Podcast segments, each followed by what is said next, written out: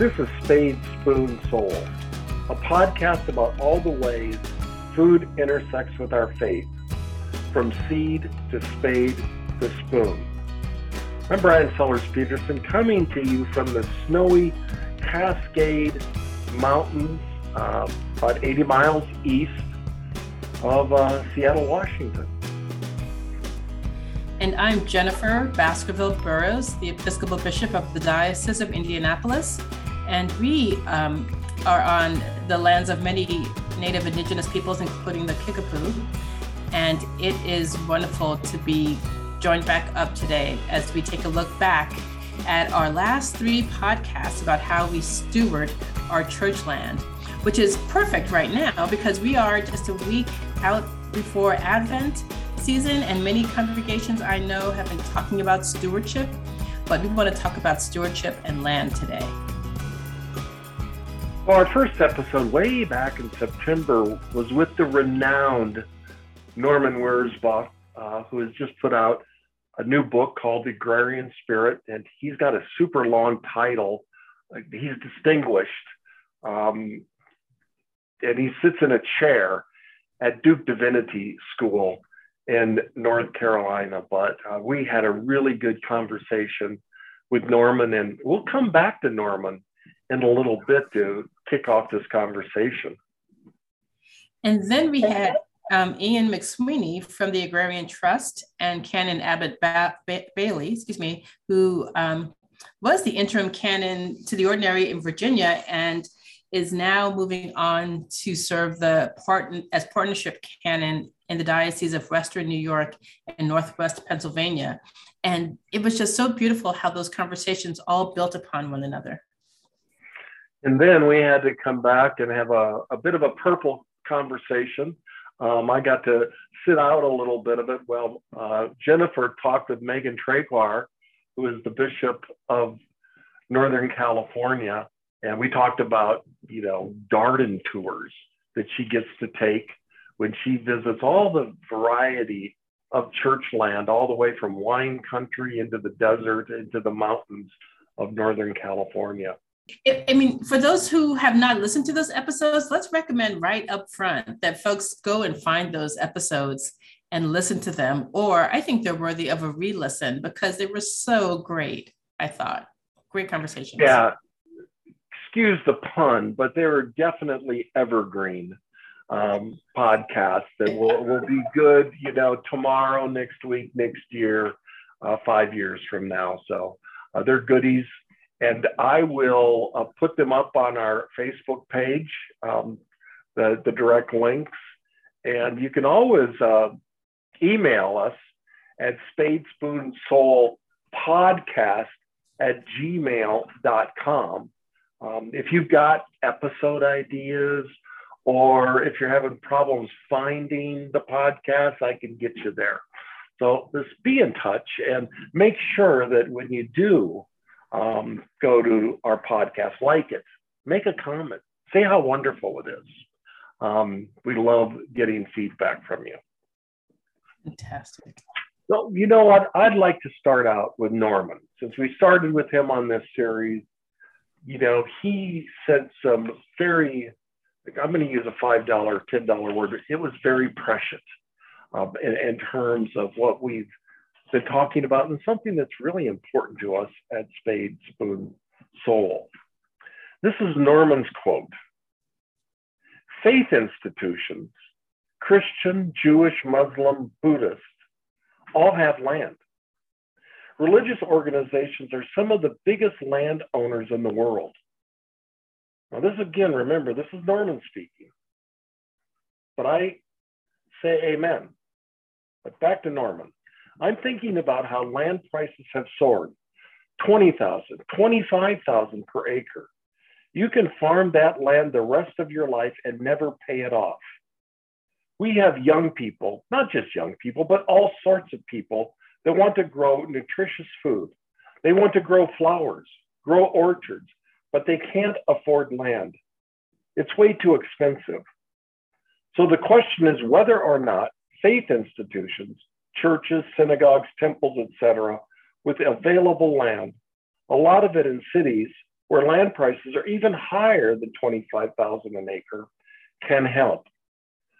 What if they were to make this land available to people who want to cultivate it, grow on it, grow flowers for the community, create green spaces that are places of rest? There are so many ways that churches can use their properties to contribute to the healing of communities.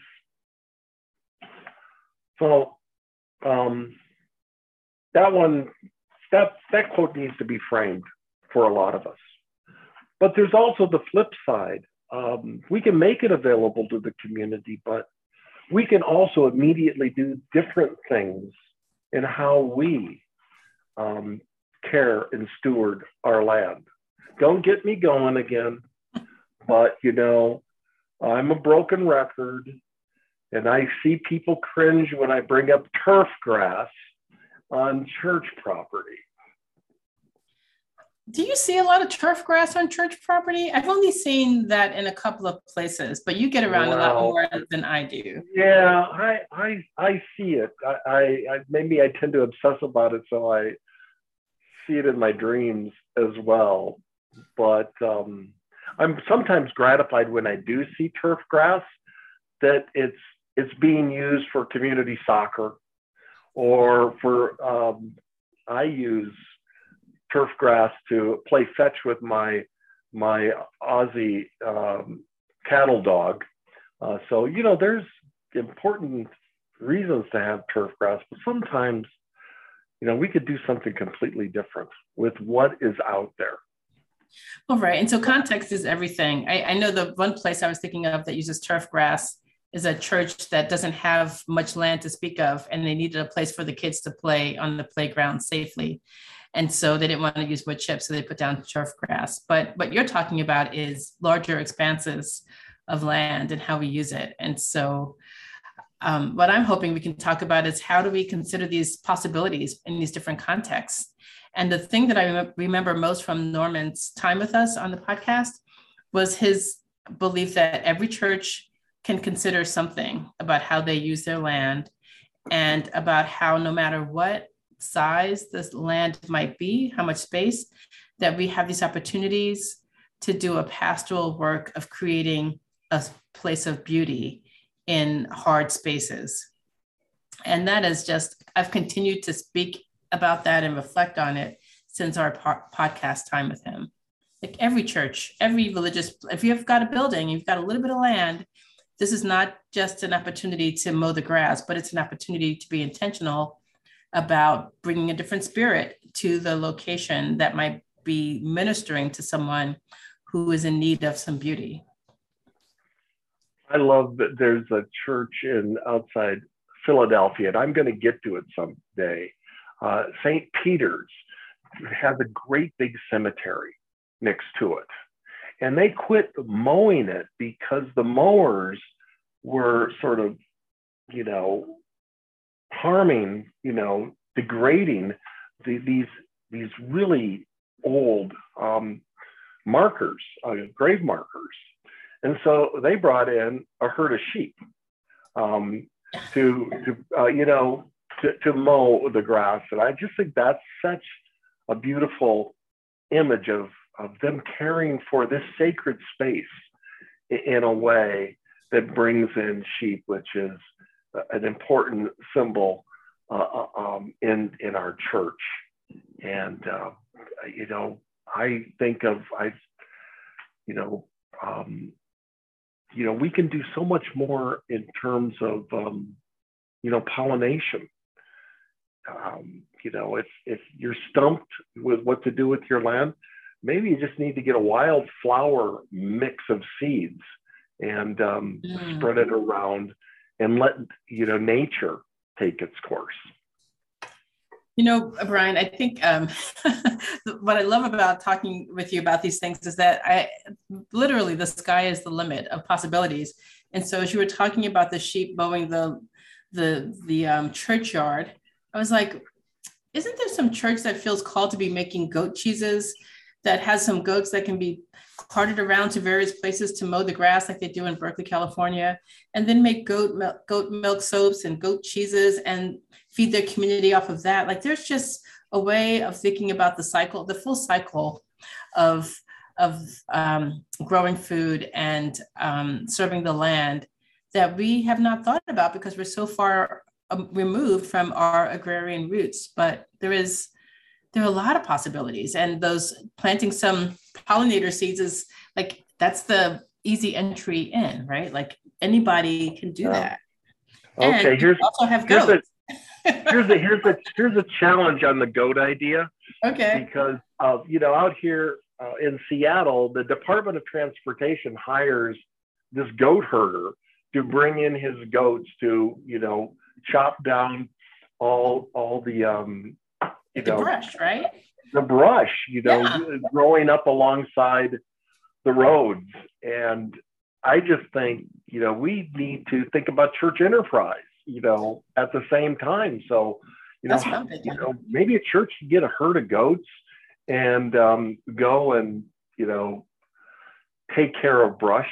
We use goats up here where I live in the mountains. You know, just you know because of fire danger, we've got to uh, cut back. But you know that guy who's got the goat herd, he milks his goats and he's he's making cheese on the other end of this business he runs, uh, clear, clearing brush. Um, I'm just saying. So, we can go crazy on some ideas, can't we?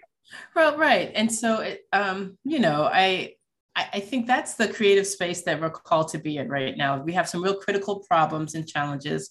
And yet, when I think about young people and their desire to figure out how they're going to make a living in this world and what it costs to farm, like how do we be thinking about the ways in which the church has been historically rooted in some of these enterprises you know, I think what's the monastery out in Western New York, out by Elmira, that, you know, has goats.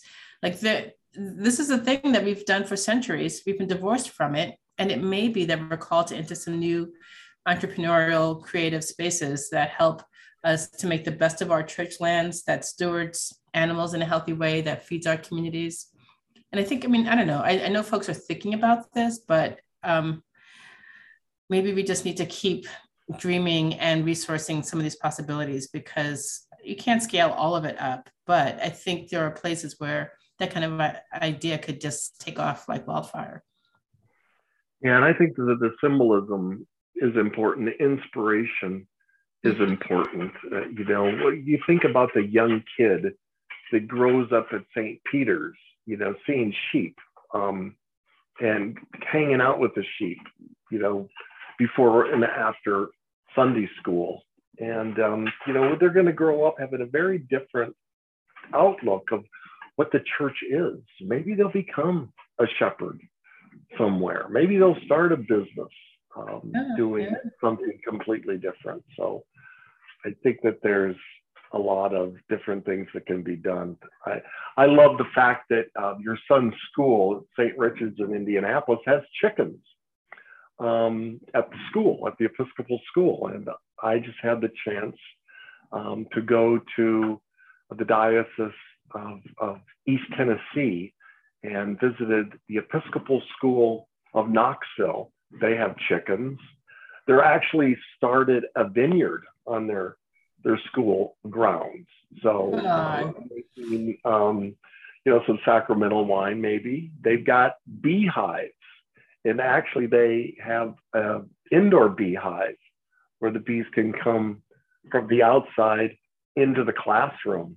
Um, and that's crazy so talk. These, really? All these, it is crazy talk, but once you see it, um, uh-huh.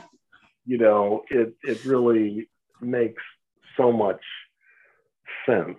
Um, no, Hillary Raining would love this. I, I can.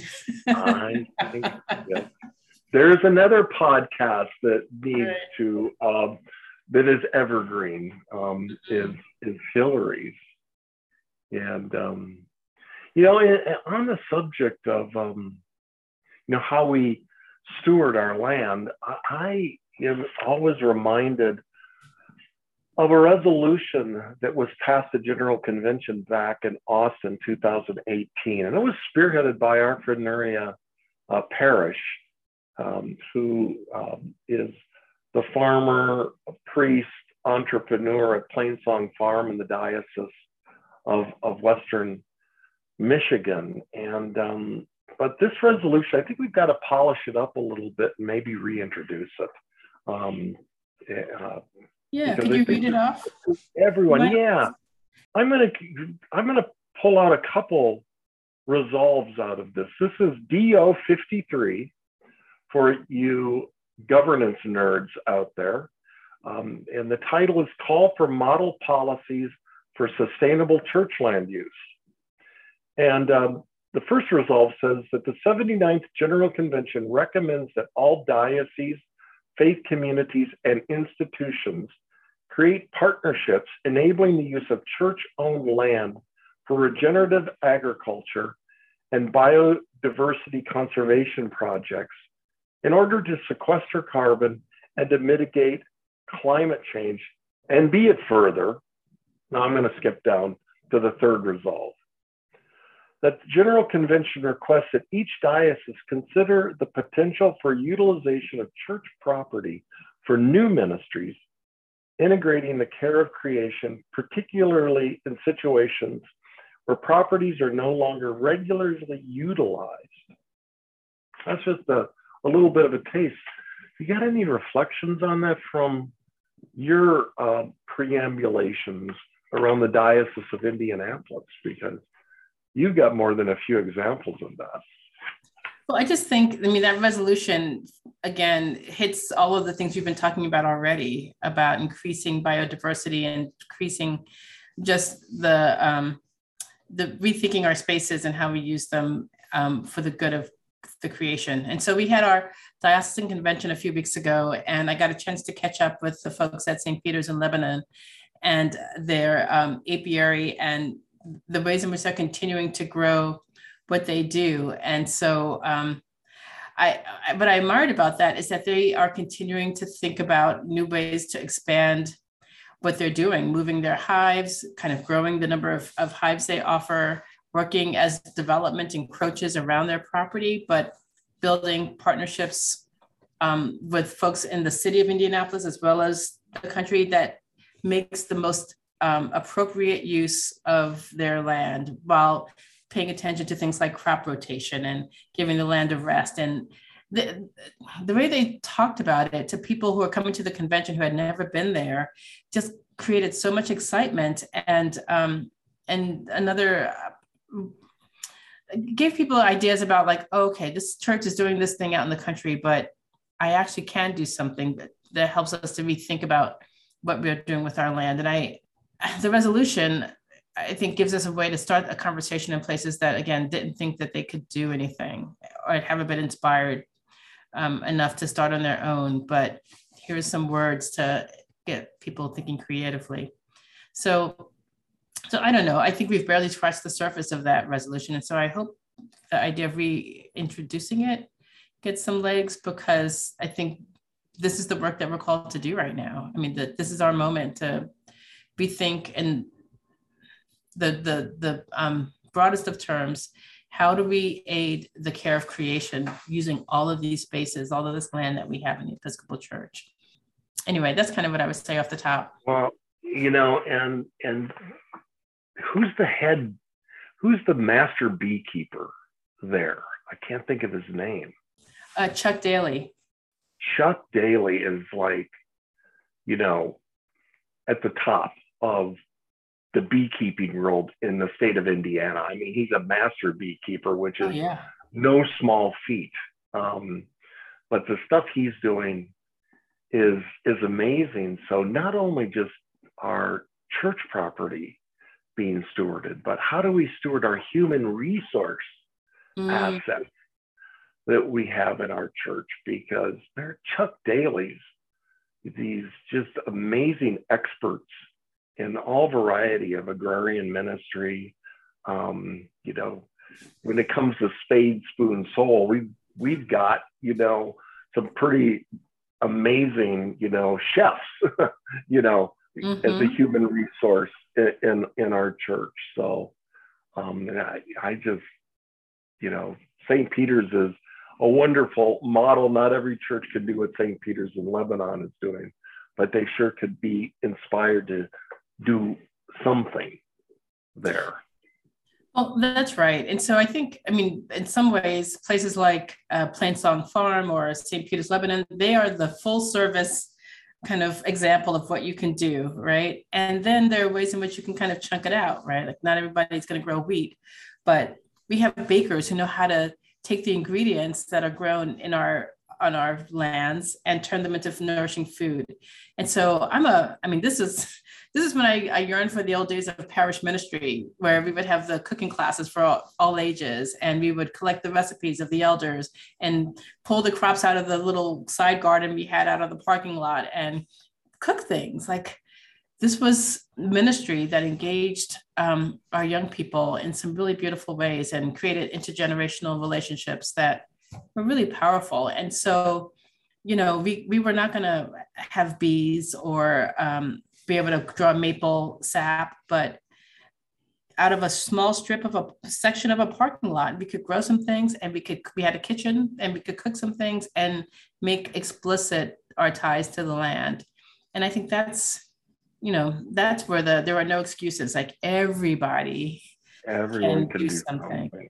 Yeah. So yeah, along that line, uh, Good News Gardens, which is a project of uh, the Creation Care and Evangelism departments in the presiding bishop's office, had a webinar with um, someone from the Good News Garden in Port Huron, uh, Michigan, in the Diocese of East Michigan, or is it Eastern Michigan? Well, Eastern, well, yeah. Eastern. And um, she teamed up with someone from Michigan State University, Go Spartans, um, Extension, uh, who's a, a, food preservation and canning expert. And so they did a webinar um, on, on canning. And from this, they, the church has a commercial grade kitchen that they actually um, let uh, you know local entrepreneurs mm-hmm. use uh, because you know some startup uh, catering businesses, you know, they don't, they can't have their own kitchen. Um, so you know they're out there spending top dollar to rent, but you know there's this church in Port Huron that they can, and so they actually made apple butter um, uh, on this little webinar the Good News Gardens had. And um, you know, again, you know, county extension services are one of those resources that we can partner with. Oh, absolutely. So, I mean, I'm getting an idea about that because I, you know, I I believe that canning is one of those things that you should always do in company.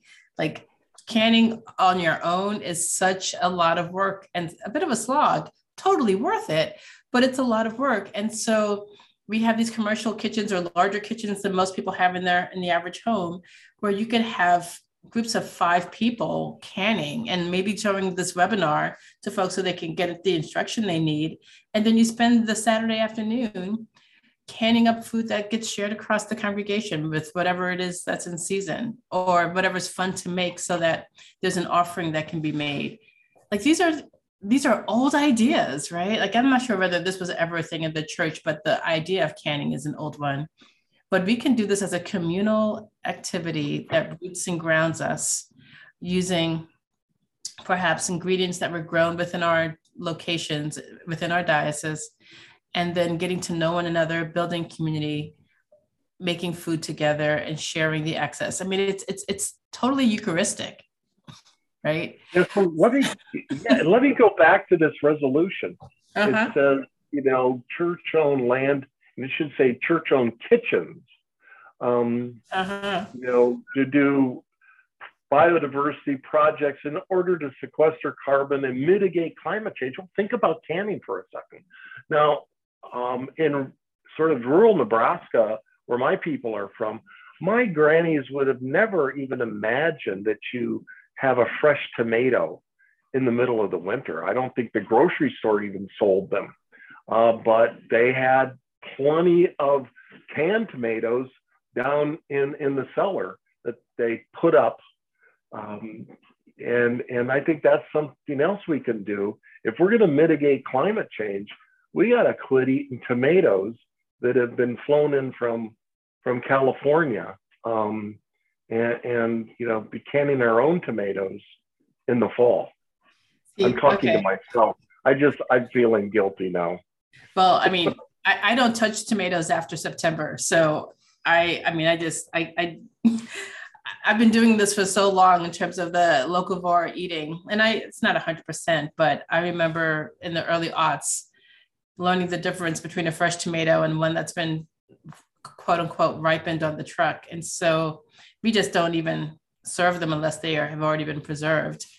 But that it took us a while to come to that, right? And a lot of that was taking a look at our like where do we live? What is grown locally here in upstate New York?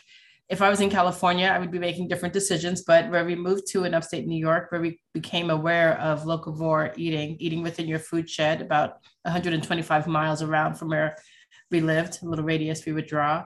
We are like, you can't get tomatoes in November. So we stopped eating them because we only wanted them fresh.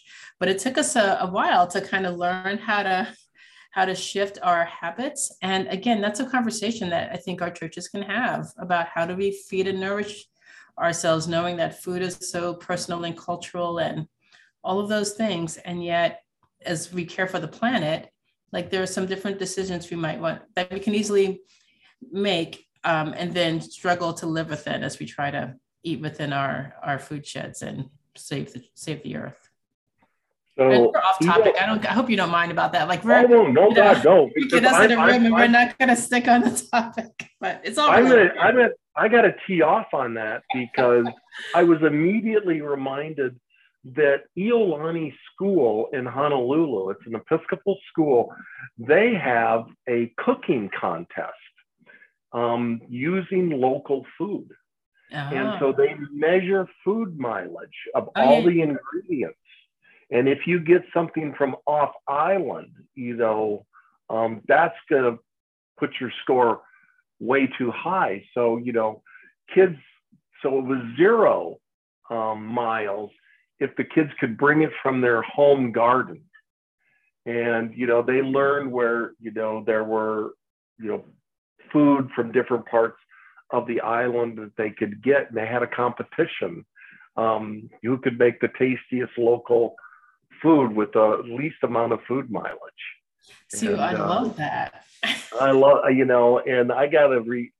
Uh, and then Nicole Samopoulos, who's now the, the chaplain at Bishop School in San Diego, she told me that story when I was on vacation after I had flown there and, and burned a bunch of carbon to get on vacation.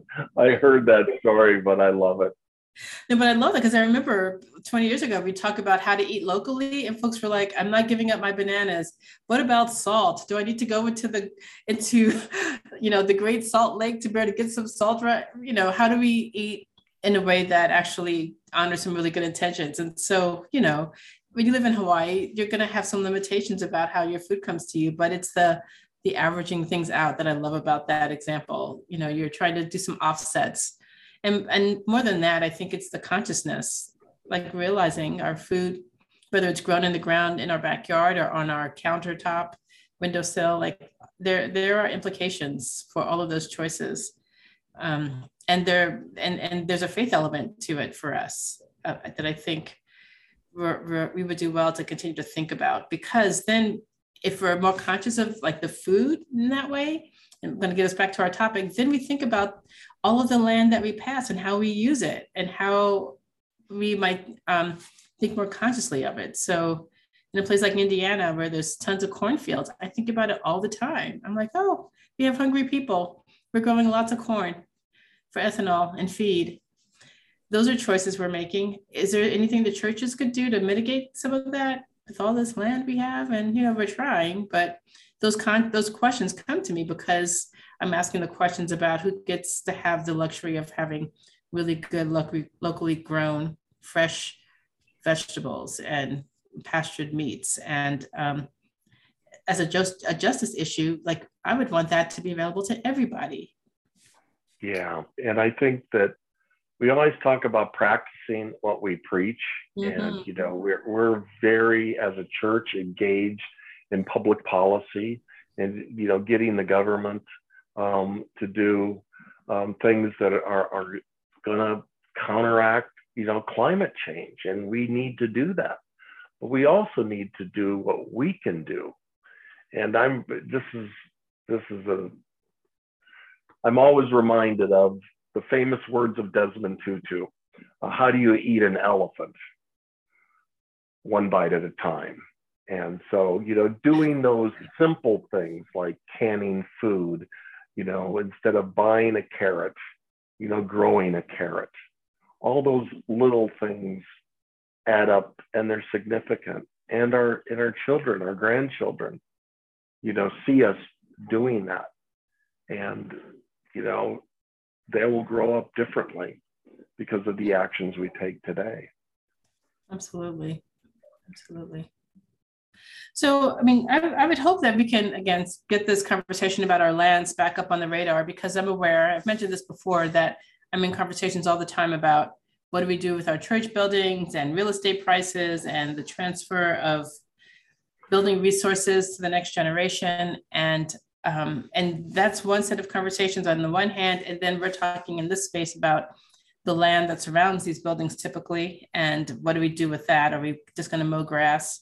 Or cover it with turf? Are we going to grow food or, you know, are we using parking lots for cars instead of feeding people? But this desire I have to bring these conversations more closely together so that we could be looking at it more holistically. That's, you know, so I wonder with the, the work we might do as a church wide coming to General Convention with new resolutions, maybe there's a way to ignite a more comprehensive, holistic conversation about it because I have a feeling we might not get to the places we might be most able to go if we're in our silos with it. Yeah. I want to kind of go to the session we had with Abbott and Ian, um, particularly the work of the Agrarian Trust of getting people to uh, put their land into trust, you know, because, you know, there's farmers now um, who don't have children to, you know, inherit the land. And, you know, a growing number of them are putting it into trust uh, so that they have an income. But the people who are then farming their land are practicing, you know, sort of regenerative agriculture. And the Agrarian Trust is particularly working with, you know, young farmers who can't get um, bank loans to purchase land. Um, and so they've turned into sort of virtual sharecroppers yeah, because they they will rent land to farm and they'll really build that land and um, through their practice. And, and then their lease runs out and they're off looking for another parcel of land to farm. But, you know, issues around tenure are important. And I think we've got members of our church um, I visited a, a, couple of places in the Diocese of Northern California where uh, farmers are trying to figure out, you know, what to do with their land, um, you know, after they're gone. And working with the Agrarian Trust um, that is really focused on, on, on this, I think is a really important thing. And I think we also have, have churches um, you know, we have an aging population in our church. It's just a fact. And, you know, that, that a lot of churches that have large land holdings um, that are just fallow, where they could put that land into trust, um, receive income from that land, but have someone farm it or have someone put an orchard into it. Uh, the church doesn't necessarily always have to be the doers. They can be the enablers for other people to do things. And I think that's, you know, that dynamic is not new to us. We just haven't thought about it in this particular space, right? So, how do we think about collaborating in ways that leverage all of the resources of our communities and our land could be in that conversation as well? You know, like we know when we talk about feeding communities through food pantries and such, we've maybe talked about this previously. Sometimes there's a sense of loss that we can't host our own food pantry. I think Bishop Chakwera talked about this a little bit. Like another church takes it over and it's seen as this loss, but I'm thinking we should think about these things as not losses for us, but perhaps more about how we're collaborating and making an important thing possible by using other partners. And as we think about our land, you know, the, the trust idea is kind of in that same realm. You know, we we know when it's too much for us to take care of on our own. And the other the, the only options to us available are not just selling it off, it's the partnering in different creative ways. And if we have the capacity in our congregations to to even do those kind of partnerships, we should we should do it. But I, my sense is that we've never considered it very often, and I think we need to put that in the new pot of possibilities.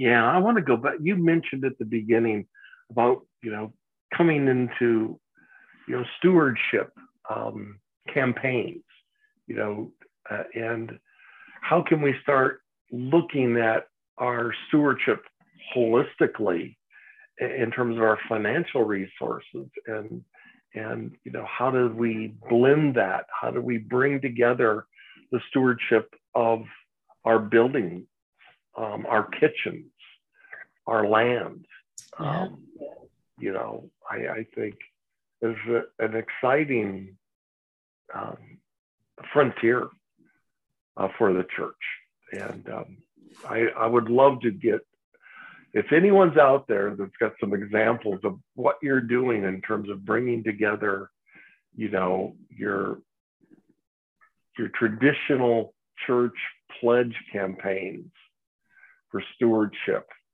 and stewarding of your assets, your physical assets, and your even your human resource assets. How do we look? How you're doing that holistically? I'd, I'd love, I'd love to hear those stories it has a the element of taking the our typical stewardship metaphors and making them real you know we often use i mean think about the, the the, great harvest dinners we would have to celebrate our stewardship campaigns right like there are ways in which these images are so deeply embedded in our tradition around the stewardship in gathering and harvest this and that and like we could be doing it for real right? And some communities are, but I think we have taken a lot of these concepts and have really kind of kept them in the realm of metaphor and poetry when actually the plan is depending on us to actually be doing something more concrete um, with those metaphors. Anyway, lots of musings. lots of musings. So I'm gonna I'm gonna loop back because we're getting ready for um, Advent and and Christmas. And um, just, I have been, when I was brainstorming episodes, um, I thought, ah, I would love to find a church that has a Christmas tree farm. Oh, right. You know, as an episode we could have in December. And I still haven't found a church with a Christmas tree farm. But the Episcopal School of Knoxville has started a Christmas tree farm on their school property. So um, I just, you know, as we sort of uh, get ready to say goodbye um, and finish this episode off, I just want everyone to have, you know, have a great Advent and Christmas. And um, you we're recording this uh, before Thanksgiving, so Jennifer, have a wonderful uh, Thank Thanksgiving. You. I'm looking forward to uh, picking up our local turkey tomorrow and feasting with family and friends. We're still fine tuning the menu, but um, oh my goodness, the, the thing that I can't wait to do is to spend two days cooking. So I'm hoping you have a great Thanksgiving as well, and especially all of you out there, wherever you are. I hope you've got good people around you and some good food on your plate. Well, that's a wrap for today's episode. And, you know, like I said earlier, you can always check us out on our Facebook page. You can email us at spadespoonsoulpodcast at gmail.com. Yeah, and we want to thank our producer. We are so grateful for Derrick Weston, who is a Presbyterian pastor and community organizer, urban farmer, filmmaker, um, author he is um, quite talented in helping our podcast sound as good as it does. And of course, we're always thankful to Jay Sidebotham for our artwork and Ryan Lee for the groovy music that opens and closes our show. So until next time, we hope you will find ways to connect your soul to your spade or your spoon or both. All right. Take care of everybody. Okay. Bye.